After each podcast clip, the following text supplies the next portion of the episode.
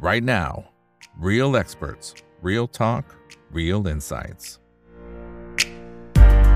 สวัสดีครับ สวัสดีเพื่อนนักลงทุนทุกคนนะครับ นี่คือ right now by อีกบรรพททุกเรื่องที่นักลงทุนต้องรู้นะครับ และสำหรับเรื่องถัดไปสิ่งที่เราต้องรู้คือเรื่องของทิศทางค่าเงินบาทนะครับในช่วงที่ผ่านมาบางช่วงเนี่ยนะครับ มันก็มีการแข่งค่า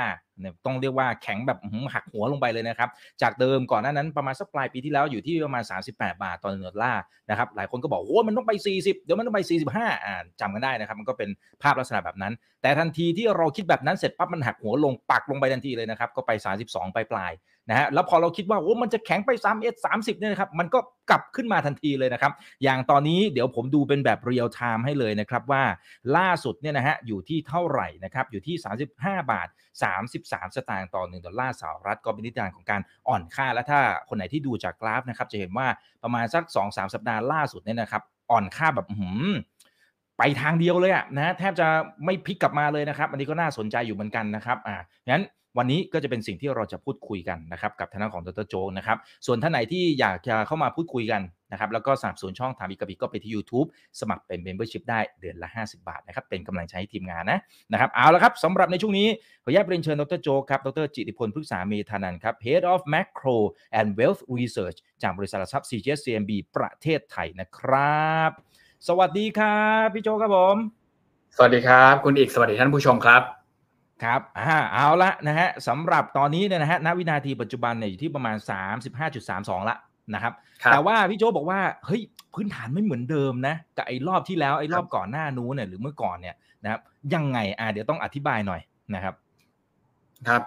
เเงินบาทเนี่ยจริงๆอาจจะเห็นตอนที่มันปรับตัวขึ้นแล้วก็ปรับตัวลงแรงๆนะครับออย่างคุณอีกที่พูดเมื่อกี้เนี่ยก็ค่อนข้างชัดเจนเลยนะ มันมาจากประมาณแบบ 38 บาทนะฮะลงมา แบบประมาณแบบ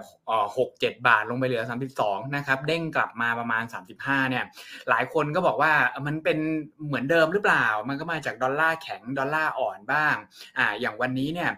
มีตัวเลขนะครับของธนาคารแห่งประเทศไทยออกมารายงานว่าโอเค เรามีขาดดุลบัญชีเดินสะพัดนะครับอ่าในฝั่งตลาดเงินตลาดทุนก็เอามาพูดว่า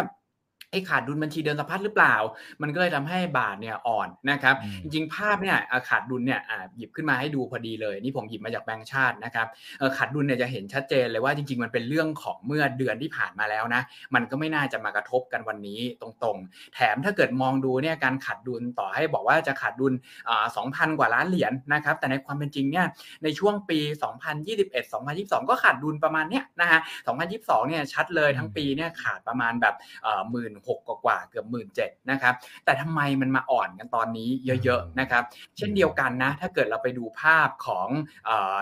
ดอกเบี้ยเนี่ยจะสังเกตเห็นเลยว่าคนก็หลายคนก็จะบอกว่าโอเค เป็นเพราะว่าอเมริกาขึ้นดอกเบี้ยหรือเปล่า นะครับอ่าแล้วก็เราไม่ได้ขึ้นตามหรือเปล่า ตรงนี้ก็จะเป็นอีกหนึ่งภาพที่ผมคิดว่าอ่ามันทำให้ฟันเดเมนทัลของอัตราแลกเปลี่ยนเนี่ยมีความเปลี่ยนแปลงไปอย่างเรียกว่าอ่ากู่ไม่กลับแล้วนะครับฉะนั้นสิ่งที่มันน่าจะเกิดขึ้นต่อจากนี้เนี่ยสิ่งที่เรากำลังจะเห็นนะครับคือหนึ่งคือความผันผวนนะฮะถามว่าพื้นฐานมันเปลี่ยนไปขนาดไหนเนี่ยอย่างแรกเลยก็คือว่าเมื่อไหร่ก็ตามที่ภาพของอัตราดอกเบี้ยเนี่ยมันมีความต่างกันมากๆเนี่ยสิ่งที่จะเกิดขึ้นก็คืออความผันผวนของอัตราแลกเปลี่ยนเนี่ยมันจะสูงแล้วมันอาจจะสูงค้างอยู่อย่างนี้ต่อไปเรื่อยๆ ก็ได้ จนกว่า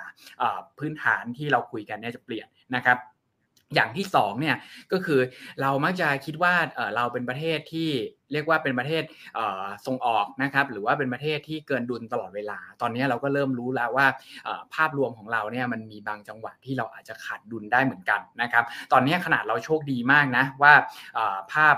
ราคาน้ำมันเนี่ยยังไม่ได้ปรับตัวสูงขึ้นมากนะครับแล้วก็การท่องเที่ยวจะกลับมา แต่จริงๆเนี่ยเราก็เริ่มสังเกตเห็นแล้วว่าการท่องเที่ยวหรือว่าในส่วนของการส่งออกเนี่ยเราไม่ได้สามารถพึ่งได้ตลอดนะครับเราอาจจะต้องมีลีดไทม์สักพักหนึ่งให้มันสามารถกลับมาอยู่ในระดับที่เราเรียกว่าเป็นสมดุลเดิม เพราะฉะนั้นความผันผวนเนี่ยมันมีโอกาสที่จะอยู่ต่อกับเรานะครับ แล้วก็ระดับการเหวี่ยงแบบอาทิตย์ละบาท 2 บาทเนี่ยถ้าเกิดไม่ได้มีใครเข้ามาคุม ผมเชื่อว่ามันจะกลายเป็น new norm ในช่วงอ่าปี 2023 นี้ครับ อืมอืมครับ อ่า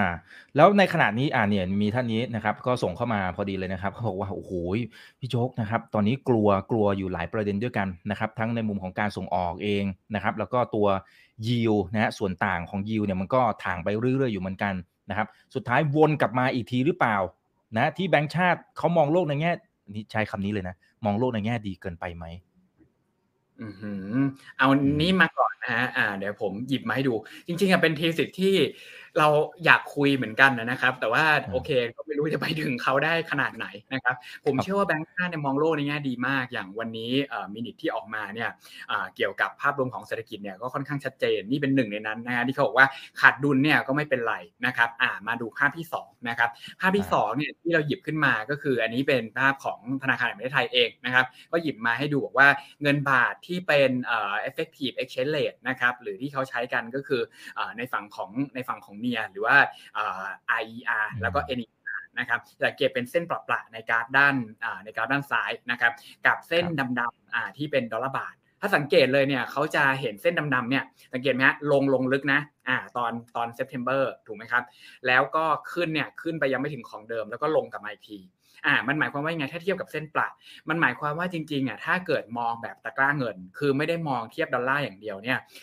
เงินบาทจริง ๆ แล้วไม่ได้ผันผวนมากเขากำลังบอกแบบนี้นะฮะอ่าคือเส้นประตรงนั้นอ่าแล้วถ้าเทียบกับดอลลาร์เนี่ยเพอเพอๆอ่อนเกินความเป็นจริงด้วยซ้ำอ่าเขากำลังจะบอกแบบนี้ว่าจริงๆอะบาทมันควรจะ 33 ด้วยซ้ำอ่าถ้าถ้ามองภาพนี้อะเพราะฉะนั้นถ้ามองอย่างเงี้ยก็จะรู้สึกว่ามันเป็นจังหวะที่ดอลลาร์มันแข็งหรือเปล่า แล้วเราก็เลยจำเป็นต้องอ่อนนะครับอ่า อันนี้ภาพแรกก่อน เพราะฉะนั้นถ้าถามว่ามองโลกในแง่ดีหรือเปล่าเนี่ยสำหรับคนที่เป็นคนไทยอย่างเราธรรมดาเนี่ยถ้าเราไม่ได้ทำกิจกรรมส่งออก อะไรสักอย่างนะครับ โอกาสที่เราจะได้ประโยชน์จากการ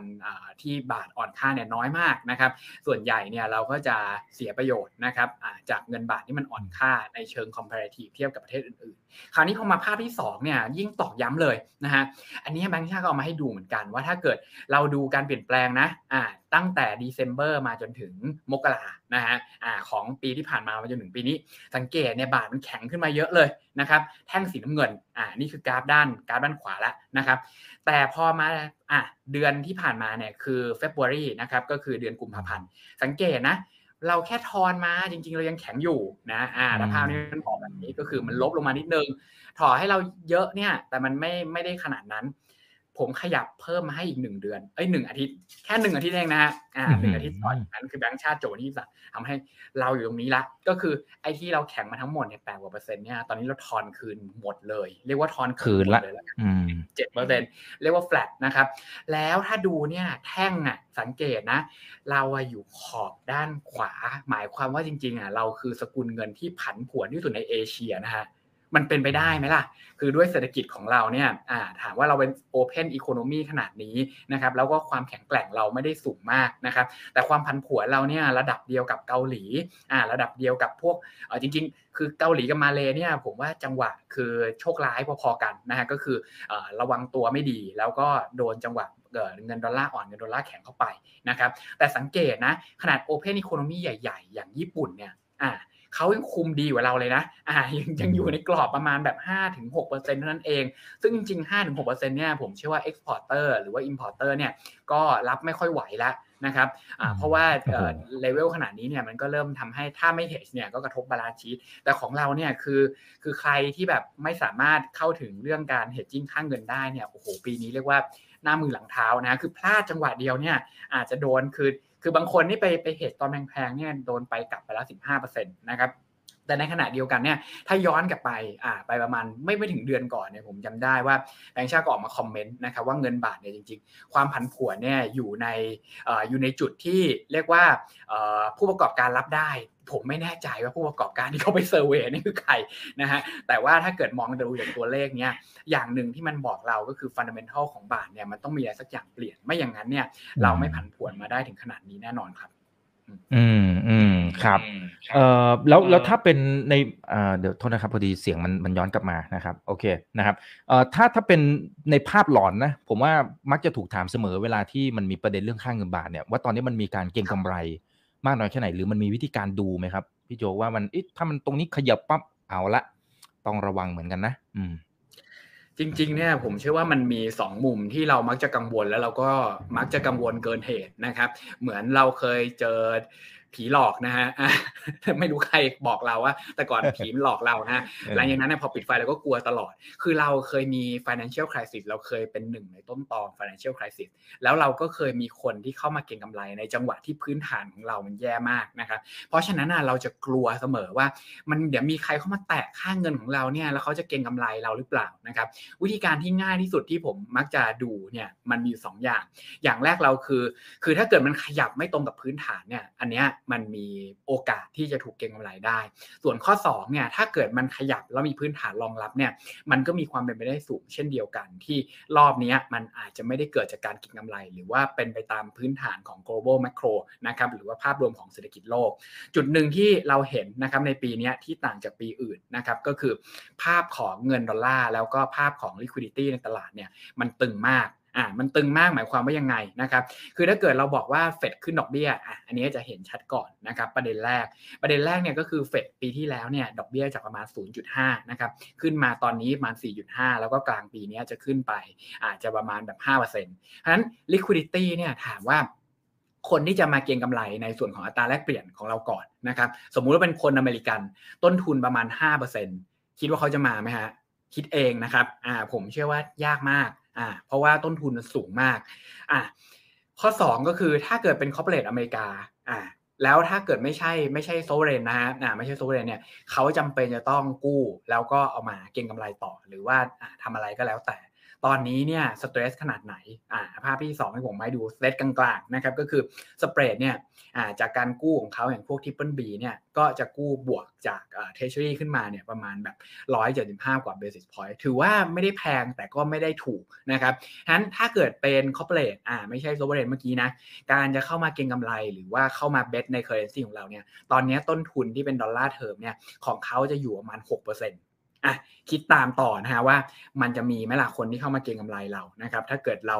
ผลตอบแทนแค่ประมาณแบบสองจุดห้าสิบปีอย่างนี้ แล้วก็มีข้อ3นะครับว่าอะถ้าถ้าไม่ใช่เก็งกำไรแล้วมันเกิดจากอะไรอะข้อ 3 ก็คือภาพรวมของบอลยูเนี่ยมันปรับตัวขึ้นหรือเปล่า อันนี้มันจะทำให้ liquidity เดิมนะครับที่เคยลงทุนอยู่กับเราเนี่ยมันสควีสมากขึ้นกว่าเดิมคือเหมือนโดนบีบอะอะคือ เรามันสมมุติเราเป็นคนที่ลงทุนอยู่แล้วนะ ก่อนหน้านี้ใช่ไหมอ่า ลงทุนบอลบาท ลงทุนหุ้นที่เป็นบาทนะครับ แต่ตอนนี้เนี่ยมันดันมีผลตอบแทนที่เป็นดอลลาร์ที่ปราศจากความเสี่ยงในฝั่งของเขาเนี่ย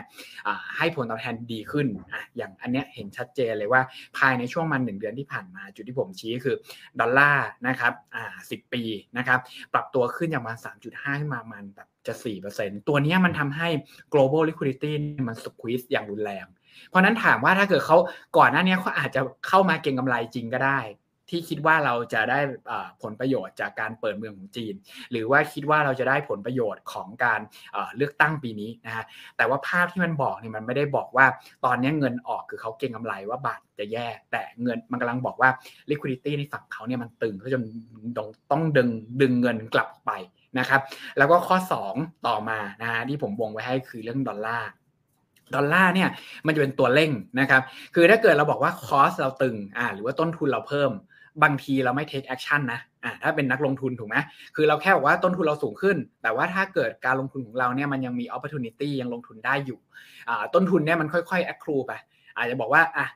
สี่เปอร์เซ็นก็จริงแต่มันสี่เปอร์เซ็นต่อปีนี่ ถือตั้งนานกว่าจะได้ผลตอบแทนขนาดนั้น แต่ดอลลาร์เนี่ยจับต้องได้แล้วโดนทันที เมื่อไหร่ก็ตามที่ดอลลาร์มันแข็งอ่าอย่างปีนี้เนี่ยสังเกตเลย ดอลลาร์เนี่ยมาจาก มาจากช่วงที่แข็งที่สุดนะฮะตอนนั้นประมาณเอ่อดอลลาร์อินเด็กซ์เนี่ยประมาณร้อยสิบสี่ลงมาแตะเกือบร้อยหนึ่งแล้วตอนนี้เด้งกลับขึ้นมาประมาณแบบร้อยห้านะครับ ตรงนี้แหละ ตอนที่เด้งกลับจากร้อยหนึ่งขึ้นมาร้อยห้าเนี่ย คือมันประมาณว่าใครไม่ออกตอนนี้นะ โดนไปแล้วประมาณ5%เพราะฉะนั้นตัวเนี้ยสองตัวนี้จะเป็นตัวเร่ง อย่างแรกเลยก็คือบอกว่าต้นทุนในการเข้ามาเก็งกำไรของเราเนี่ยมันสูงขึ้นมาก เพราะฉะนั้นคนที่มี position อยู่เดิมเนี่ยจำเป็นจะต้อง unwind ก่อน นะครับอ่าอย่างที่ 2 ก็คืออเร่งความเร็วนะครับด้วยการที่ดอลลาร์มันแข็งขึ้นมา อาการที่ดอลลาร์แข็งขึ้นมาก็ทำให้คนที่ก่อนหน้านี้มี position ที่รู้สึกว่าไม่จำเป็นอะอ่าก็มีโอกาสสูงที่จะต้องลดออกไปนะครับผมว่าตรงนี้คือจุดหลัก ซึ่งถ้าเกิดมองในแง่ของการเก็งกำไร ผมเชื่อว่า 1 คือถ้าเกิดมันจะมีการเก็งกำไรมันน่าจะเกิดขึ้นก่อนหน้านี้ ตอนนี้เป็นการอันวายการเก็งกำไร แต่ถ้าเกิดมอง global macro นะครับถ้าลองเปรียบเทียบดูจริงๆเนี่ยจะสังเกตเห็นว่ารอบนี้มันมีเหตุผลที่มันอ่อนนะคือ 1 คือดอลลาร์ยูเนี่ยปรับตัวขึ้นเพราะนักลงทุนเนี่ย มีความเป็นไปได้สูงที่เขาจะต้องลดสินทรัพย์เสี่ยงลงนะครับเงินบาทแน่นอนหุ้นไทยนะครับต่อให้เป็นบอลไทยก็เถอะก็เป็นสินทรัพย์เสี่ยงในมุมมองของเขานะครับในขณะเดียวกันเนี่ยดอลลาร์ก็เป็นอีกหนึ่งตัวที่ทำให้การ convert นะครับหรือว่าการไหลออกของเงินเนี่ยมันเร่งตัวขึ้นในช่วงนี้ฉะนั้นถามว่าน่าจะเป็นการเก็งกำไร หรือว่าน่าจะเป็นพื้นฐานเปลี่ยนผม เชื่อว่าเป็นภาพของพื้นฐานที่มันเปลี่ยนไปมากกว่านะครับ อืมอืมอืมครับอ่าโอเค แต่การที่จะวิเคราะห์ว่าอย่างตอนนี้มันมานัวเนียเนเนียนะครับ แถวประมาณสามห้าจุดสามจนถึงสามห้าจุดห้าเนี่ยครับทั้งวันเนี่ยนะครับ การที่มันจะมีโอกาสไปต่อนะมันมันควรจะวิเคราะห์ยังไงนะครับ หรือจริงๆแล้วมันอาจจะพลิกหัวกลับมานะอยู่ในโซนสามสามสามสี่อะไรก็ได้นะครับอ่าทางดรโจ๊กมองยังไงนะครับ ครับ ผมมอง2ออย่างก่อนนะครับ อย่างแรกเลยก็คือว่าความผันผวนระดับนี้เนี่ยหนึ่งคือเราต้องระมัดระวังสูงมากนะครับ ผมเอาภาพนี้มาให้ดูก่อนว่ามันจริง ๆ แล้วที่เราบอกว่าพื้นฐานมันเปลี่ยนแปลงไปแล้วเนี่ยมันเปลี่ยนแปลงไปขนาดไหนนะครับเนี่ยผมย้อนกลับไปตั้งแต่สมัยที่เราเพิ่งมี เรียกว่าเพิ่งมีดอกเบี้ยเป็นรอบแรกก็คือหลังจาก financial crisis เนี่ยหลังจากนั้นเราถึงจะเริ่มมีดอกเบี้ยนโยบายขึ้นมานะครับเพราะก่อนหน้านี้เราเพกค่าเงิน แล้วก็ขึ้นเราก็ขยับดอกเบี้ยตามฝั่งของอเมริกาไปนะครับสังเกตว่าไอ้กราฟดำๆเนี่ยที่เป็นพื้นที่นะเทาๆเนี่ยคือความต่างระหว่างดอกเบี้ยอเมริกากับดอกเบี้ยไทย สังเกตนะเราเคยเจออดอกเบี้ยไทยสูงกว่าอเมริกาก็คือกราฟเนี่ยหักลงข้างล่าง ทั้งพีเรียตั้งแต่ชีวิตเราเนี่ย เราเคยเจอแบบนี้เป็นหลัก แล้วเราก็ไม่เคยเจอแท่งดำๆที่ขึ้นมาสูงเลย เนี่ยคือสูงที่สุดในชีวิตแล้วนะฮะอ่าสูงที่สุดในประวัติศาสตร์ถ้าไม่นับตอนต้นที่เราเริ่มเพิ่งมีดอกเบี้ยนโยบายเนี่ย ตอนนี้เนี่ยคือช่วงที่ คือถ้าถ้าธนาคารแห่งประเทศไทยเนี่ยไม่ขึ้นดอกเบี้ยไปตามเฟดความผันผวนในอยู่ในระดับนี้ต่อเนื่องแน่นอน เพราะฉะนั้นถามว่าอ่า movement เราจะบอกว่าโอเคค่อย แข็งหรือค่อยๆอ่อนเนี่ย ผมเชื่อว่ามันจะเป็นดิเรกชันมากกว่าเดิม และโอกาสเหวี่ยงระหว่างวันเนี่ยก็จะสูงมากขึ้น อย่างที่2เนี่ยที่เอามาให้ดูก็คือว่าความผันผวนระดับปัจจุบันเนี่ยจริงๆแล้วมันสามารถดูดออกไปได้ด้วย ตัว reserve นะครับหรือว่าทุนสำรองระหว่างประเทศของเรานะปกติ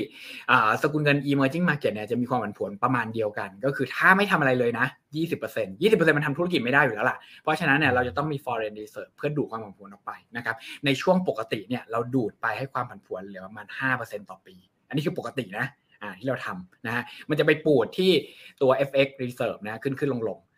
ตอนโควิดเนี่ยเราเคยขึ้นไปพีคมัน8ตอนนี้เราอยู่ประมาณระดับ 10ระดับ 10 นี่ ประมาณไหนฮะประมาณวิกฤตตอนนี้นะอ่าตอนประมาณวิกฤตปี 2008 เพราะฉะนั้นเนี่ยอันนี้เป็นอย่างหนึ่งที่เราพอเวลานักวิเคราะห์จะประเมินเนี่ยอาจจะบอกว่าทำไม range กว้างจังให้เป็นบาท 2 บาทเลย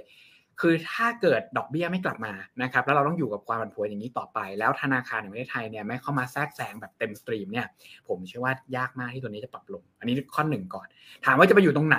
มันมีโมเดล 4 ตัวนะที่วันนี้เรามาคุยกันนะครับก่อนที่จะไปคำถามเนี่ยผมว่าอย่างแรกเลยก็คือว่าหลายคนจะบอกว่าจริง ๆ แล้วโมเดลของเงินบาทเนี่ยมันสามารถวิเคราะห์ได้ด้วยตัว macro variable ตัวอื่นหลายตัว อย่างเช่น สกุลเงินเอเชีย หรือว่าทองคำเพราะว่าเรามักจะเป็นหับในการส่งออกทองคำพอเวลาทองแข็งเนี่ยบาทจะแข็งตาม เพราะว่าเราจะส่งออกได้ ตอนนี้ถ้ามอง relationship ของทองคำกับบาทเนี่ยมันจะบอกเราว่า 33 เอาอยู่ อ่าหมายความว่าจริงๆมีดาวไซด์อยู่ตรงนี้นะ เพราะว่าทองคำเนี่ยมันยังไม่ลงมา แต่นี้ไม่แน่นะ เป็นเพราะว่าทองคำลงช้าหรือเปล่า ไม่แน่ใจนะฮะหรือว่าบาทเนี่ยมันอ่อนเกินไปนะครับแต่ตอนนี้ทองคำบอกเราสามสาม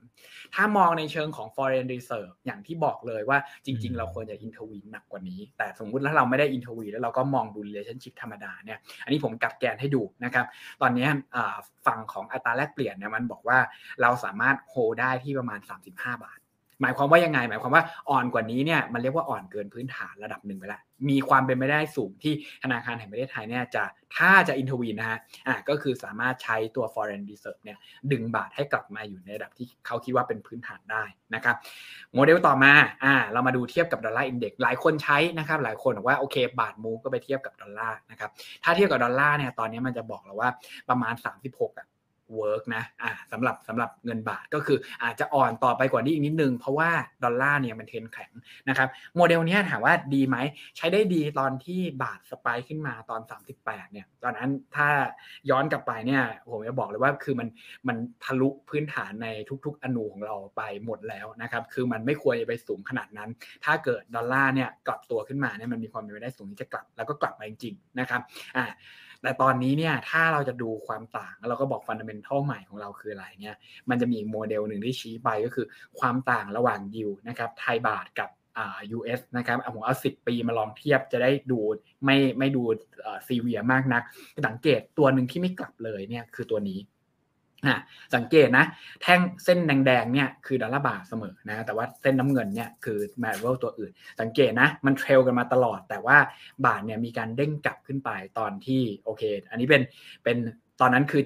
flow หลักๆ คือ flow จีนนะฮะโฟล์ EM เนี่ยแหละ ที่ตอนตอน September เนี่ยตอนนั้นหุ้นจีนลงมาหนักๆ แล้วก็ thesis คือจีนลงทุนไม่ได้แล้วอ่าหลังจากประชุมสมัชชาใหญ่ของพรรคคอมมิวนิสต์เนี่ยขึ้นตลอดเลย แล้วเราก็อันนี้ส่งไปด้วย ใช่ไหมฮะแต่สังเกตสิ่งที่ไม่เปลี่ยนไปเลยก็คือ มันยังชี้อยู่เลยนะสำหรับเทรนของอัตราแลกไอตัวอัตราดอกเบี้ยที่แตกต่างกันระหว่างไทยกับอเมริกายังชี้ไปอยู่เลยว่าจริง ๆ แล้วเนี่ยด้วยความต่างระดับเนี่ยมันมีความเป็นไปได้สูงที่มันจะมีเงินทุนไหลออกนะครับแล้วก็เงินบาทเนี่ยจะอ่อนไปถึง 38 เพราะนั้นถามว่าโมเดลไหนมันจะ persist อยู่ที่ว่าอ่าณปัจจุบันเนี่ยเราคิดว่าเรื่องราวนะครับหรือว่าเรื่องเล่าในตลาดหรือว่านาราทีฟของตลาดเนี่ยตอนเนี้ย กำลังเครียดกับสิ่งไหนเป็นพิเศษ สังเกต เพราะตอนนี้เราไม่ได้กังวลเรื่องทองคำเราไม่ได้กังวลเรื่องอะไรเลยนะฮะอ่าเพราะฉะนั้นเนี่ยอ่าสิ่งที่นักลงทุนอาจจะบอกว่าโอเคอ่ามันดูควรจะต้องแข็งกลับไปได้ตามพื้นฐานนะ เพราะว่าส่งออกเราเนี่ยมันจะกลับมานะครับ แล้วก็มันจะมีเงินทุนไหลเข้าในเอเชียเนี่ย อันนี้มันเริ่มเป็นเรื่องที่โอเค เราอาจจะพูดไม่ได้แล้วเพราะว่าคนไม่ได้สนใจอยู่นะครับอ่าอย่างที่ 2 ถ้าเกิดเรากลับมาคุยนะครับเมื่อกี้ก็คืออในเรื่องของ foreign reserve ก็เช่นเดียวกันนะฮะเราไม่ได้มีใครคุยแล้วว่าพื้นฐานมันหน้าตาเป็นยังไง อย่างวันนี้เราเห็นตัวเลขนะครับอของของดุลบัญชีเดินสะพัดเนี่ยอาจจะบอกตื่นเต้นเล็กน้อยนะครับแต่ว่าบางคนบอกว่าก็เพิ่งเคยมาดูอะเพราะฉะนั้นเนี่ยมันไม่ใช่ context หลักของตลาด ผมเชื่อว่าตอนนี้ context หลักของตลาดที่กำลังมองอยู่ก็คือดอลลาร์ทิศทางจะไปทางไหนต่อนะครับแล้วก็ bond yield ของไทยแล้วก็ของ สหรัฐเนี่ยกำลังจะไปทิศทางไหน ซึ่งตรงเนี้ยมันยังชี้ไปว่าโอกาสที่จะเห็นเงินบาทอ่อนเนี่ยมันเป็นไปได้ครับอ่าครับโอเคครับขอบคุณครับนะครับเอ่อมีคุณแบรมซ่านะ บอกว่านโยบายเพิ่มค่าแรงของแต่ละพรรคการเมืองเนี่ย อันนี้มีผลไหมต่อค่าเงินบาทในระยะยาวน้อยมากฮะน้อยมาก อืมอ่าครับ โอเคนะครับอ่าแล้วท่านนี้ก็บอกว่าแล้วการเลือกตั้งการเลือกตั้งมีผลหรือไม่อืม การเลือกตั้งเนี่ยปกติแล้วถ้าเกิดเรามองว่าถ้าจะมีผลก็คือต้องมีโฟล์ของต่างชาติเข้ามานะครับโดยเฉพาะอย่างยิ่งก็คือเราต้องเริ่มเห็นอินฟลูที่มันกลับเข้ามา ซึ่งปกติแล้วในประเทศไทยเนี่ยมันมี 2 มุมอย่างแรกเลยคือถ้าเกิดเรามั่นใจมากนะฮะเราเป็นนักลงทุนต่างชาติเนี่ยเราเข้ามาก่อนเลย แต่ถ้าเกิดเราไม่มั่นใจนะครับสิ่งที่เราทำได้ทำได้ยังไงก็คือว่าเรารอให้รู้ผลก่อนอย่างประเทศไทยเนี่ยจะไม่ค่อยต่างจาก emerging market อื่นเท่าไหร่นะครับ คือถ้าเกิดเราคุยกับนักลงทุนต่างชาติเนี่ยทุกคนจะรู้สึกเหมือนกันหมดว่า ขนาดคนไทยอยู่ยังไม่มั่นใจเลยว่าใครชนะนะฮะก็เพราะฉะนั้นเนี่ยไอก็จะมารอตอนที่แบบทุกอย่างมันเริ่มเห็นแล้วนะครับเพราะฉะนั้นถ้าจะถามว่าเลือกตั้งจะช่วยเราไหมเนี่ยผมว่าครึ่งหลังของปี หรือว่าเรารู้ผลละว่าใครจับควบใครแล้วก็ stability ของรัฐบาลเนี่ยมันสูงขนาดไหนแล้ว inflow จะเข้ามาถูกจุดครับ อืมอืมครับอ่าโอเคนะครับ เดี๋ยวผมขอดู สักหนึ่งคำถามนะครับ จากคุณผู้ชมทางบ้านนะโอเค อันนี้การเมืองไปแล้วนะครับโอเค คุณโดมิสวัสดีครับคุณเอพีบอกว่าคุณอีกขยันจริงๆไลฟ์ต่อกันเลยนะครับอันนี้เรื่องสำคัญเรื่องสำคัญแล้วก็อยากให้นักทุนได้รู้เท่าทันด้วยนะครับ ว่าเกิดอะไรขึ้นจะได้ไม่พลาดโอกาสนะครับเขาบอกว่าอ่าแต่ถ้าคู่ส่งออกและผู้นำเข้าเนี่ย น่าจะหมายถึงผู้ส่งออกมากกว่า การที่ค่าเงินบาทอ่อนแบบนี้จริงๆ ผู้ส่งออกอาจจะไม่ได้ประโยชน์หรือไม่นะครับ ไม่เห็นด้วยครับ อันนี้เห็นด้วยจริง ๆ เพราะว่าอย่างที่คุยกันไปเลยว่า คือจริง ๆ เนี่ยคือถ้า volatility มันสูงผิดปกติเนี่ยมันไม่มีใครทำอะไรได้นะเหมือนเราอะพอเวลาเราจะทำธุรกิจแล้วเราบอกว่าราคาสินค้าหรือว่าสิ่งที่เราจะต้องไปซื้อขายเนี่ย คือมันความผันผวนระดับประมาณ 10%ต่อปีอะคือ มันยากมากคือที่จะมีคนเข้ามานะแล้วก็วางแผนธุรกิจยากลำบากเกินไปนะนั่นคือ นั่นคือภาพว่าทำไมทำไมรอบนี้เนี่ยต่อให้อ่อน ผมก็เชื่อว่ามันอาจจะไม่ได้ช่วยอะไรเรามากนัก แล้วก็ถ้าเกิดไปถามผู้ส่งออกเนี่ยก็จะสังเกตเลย ทุกคนก็จะบอกว่าขายไปตั้งแต่แบบ 34 แล้วหมดแล้ว แล้วก็โฟล์เนี่ยมันไม่ใช่โฟล์ของการกลับเทรนนะคือ คือไม่ได้มีแบบยอดคำสั่งซื้อเข้ามาใหม่เรื่อยๆ PMI ฝั่งอเมริกาก็ยังอยู่ แดนลบนะฮะอ่าโดยเฉพาะยิ่งพวกอ่า manufacturing นะครับจีนเนี่ยต้องมานั่งลุ้นกันว่าจะกลับมาได้หรือเปล่า ซึ่งก็ไม่แน่จะไม่กลับมาก็ได้นะ เพราะฉะนั้นเนี่ยจังหวะอ่อนตรงนี้เนี่ยผมคิดว่ามันเป็นการเหมือนแบบเราเรากำลังพายเรือทวนน้ำอะฮะอ่าเราก็พยายามจะบอกตัวเองว่าโอเค ถ้าเป็นเศรษฐกิจในแบบเก่าเนี่ย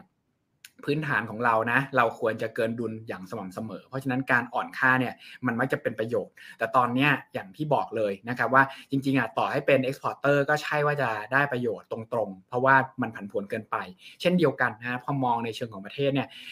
ปีที่ผ่านมาแล้วก็เป็นประเทศขาดดุลนะไม่ใช่เป็นประเทศเกินดุล แล้วเราก็อาจจะยังต้องสครัลเกิลอีกสักพักหนึ่งกว่าจะกลับมาเป็นประเทศเกินดุลเพราะนั้นผมเชื่อว่าปีนี้เนี่ยบาทอ่อนก็อาจจะไม่ได้ช่วยเราขนาดนั้นเพอเพอถ้าเกิดเรานำเข้ามากกว่าเนี่ยบาทอ่อนก็จะเป็นประเด็นที่กลับมาซ้ำเรามากกว่าเดิมด้วยซ้ำนะครับอ่าครับโอเคนะครับ สุดท้ายจริง ๆ ครับ ท่านนี้บอกขอแถมนิดนึงนะครับ ถ้าหากเกิด recession นะครับเศรษฐกิจตัวถอยมีโอกาสที่จะไปแตะ40 บาทเลยไหมอืม ผมเชื่อว่า 38 ต้องเทสนะ อย่างที่เราคุยกันไปว่า คือนึกสภาพนะฮะ คือถ้าเกิดมองดูตามพื้นฐานมันมันไปถึงได้ อ่าผมพูดอย่างนั้นเลยแล้วกันนะครับ แต่ว่าพื้นฐานของอัตราแลกเปลี่ยนเนี่ยมันต้องมอง 2 มุมเสมอว่าผู้เล่นหลักในตลาดเนี่ยมันไม่ใช่นักเก็งกำไรอย่างอย่างหรือว่าเป็นนักลงทุนอย่างเดียวนะครับ หรือว่าเป็น import export อย่างเดียวอ่าแต่ว่ามันมีผู้กำหนดนโยบายเข้ามาด้วยเพราะมันมีความเกี่ยวข้องกับเสถียรภาพนะครับ ผมเชื่อว่า 40 เนี่ยไม่ใช่เลเวลที่เราควรต้องไปถึง หรือไม่ควรจะเป็นเลเวลที่ธนาคารแห่งประเทศไทยเนี่ยหยิบขึ้นมาพูดว่ามามาลอง test กันไหมไปถึงตรงนั้นเพราะว่า เอากลับมานี่ไม่ง่ายนะฮะอย่างที่เราเห็นว่าอะอย่างง่าย ๆ จะเอาอย่างแรกเลยคือ การจะเอา volatility ลงมาได้ที่เดิมเนี่ยคือเข้าไป intervene อย่างเดียวไม่ได้นะ ผมเชื่อว่านึกสภาพนะว่าโอเค import export เนี่ยมันเดือนหนึ่งประมาณแบบสองหมื่นกว่า เรามีเรามีหน้าตัก reserve อยู่ประมาณสองแสนกว่านะ คือถ้าเกิดเราสู้แบบสู้สู้พลาดไปเนี่ยอ่าคือนึกสภาพนะฮะ สมมุติว่าเดือนหนึ่งคือหนึ่งตาเนี่ยเราเราเล่นได้ไม่เกินสิบตาเราหมดหน้าตักแล้วไงเพราะฉะนั้นน่ะมันไม่ง่ายขนาดนั้นนะฮะที่ที่จะเกณฑ์ในส่วนของ volatility ลงมาได้นะครับอย่างที่สองสมมุติว่าเราอยากจะดึง volatility ลงมาเนี่ยทำได้ยังไงก็ขึ้นดอกเบี้ยตามอเมริกาไปก็จบนะไปปิดแกลบเมื่อกี้อย่างที่ผมเอาภาพมาให้ดูว่าพื้นฐานที่มันต่างไปเนี่ยมันเกิดจากความต่างของดอกเบี้ยที่มันโอเวอร์เกินไป แต่ว่าถ้าขึ้นดอกเบี้ย มันก็จะไป กระทบกระเทือนส่วนอื่นของแบงก์ชาติที่เขาพยายามรักษาไว้อย่างดีนะฮะเขาก็จะเชื่อว่ามันมีความเปราะบางนู่นนี่นั่นอยู่อีกเยอะนะครับ ผมเชื่อว่าจริงๆอะ40 ไม่ควรให้ถึง ถ้า 40 จะถึงเนี่ยก็ต้องยอมควักดอกเบี้ยขึ้นมาดึงเกมนี้ไว้ เพราะว่าถ้าสุดท้ายเนี่ยไปถึงตรงนั้นจริง ๆ เนี่ยอย่างที่บอกเลยว่า credibility หรือว่าไอต้องงัดทุกอย่างมาใช้เพื่อดึงกลับมาให้ได้ประมาณแบบ 30 เหมือนเดิมนะครับ อืมครับ อ่า อย่าให้ถึงจุดนั้นเลยนะครับ โอเค เอาละฮะ ก็ยังอยู่กันนะครับ ประมาณ 970 ท่านนะครับ ก็ขอบพระคุณทุกท่านนะครับ ที่เข้ามาติดตามกันด้วยนะครับ ยังไงเดี๋ยวโอกาสหน้าขอยับเรียนเชิญพี่โจ๊กเข้ามาพูดคุยดีๆแบบนี้เพิ่มเติมนะครับ วันนี้ขอบพระคุณมากนะครับพี่โจ๊กสู้ๆนะครับทุกคน รอติดตามนะครับ รอติดตามกันนะฮะว่าครั้งหน้าเป็นเรื่องไหนนะ นี่คือไรนาบายอีบันพศทุกเรื่องที่นักทุนต้องรู้ทันทีที่มีเรื่องอะไรที่เกิดขึ้นระหว่างวันนะครับ ก็มาติดตามที่รายการนี้ได้ครับ วันนี้สวัสดีครับ ถ้าชื่นชอบคอนเทนต์แบบนี้อย่าลืมกดติดตามช่องทางอื่นๆด้วยนะครับ ไม่ว่าจะเป็น Facebook, YouTube, Line Official, Instagram และ Twitter จะได้ไม่พลาดการวิเคราะห์และมุมมองเศรษฐกิจ และการลงทุนดีๆ แบบนี้ครับ อย่าลืมนะครับว่าเริ่มต้นวันนี้ดีที่สุด ขอให้ทุกท่านโชคดี และมีอิสรภาพในการใช้ชีวิต ผม อีกบรรพฒนาเพิ่มสุขครับ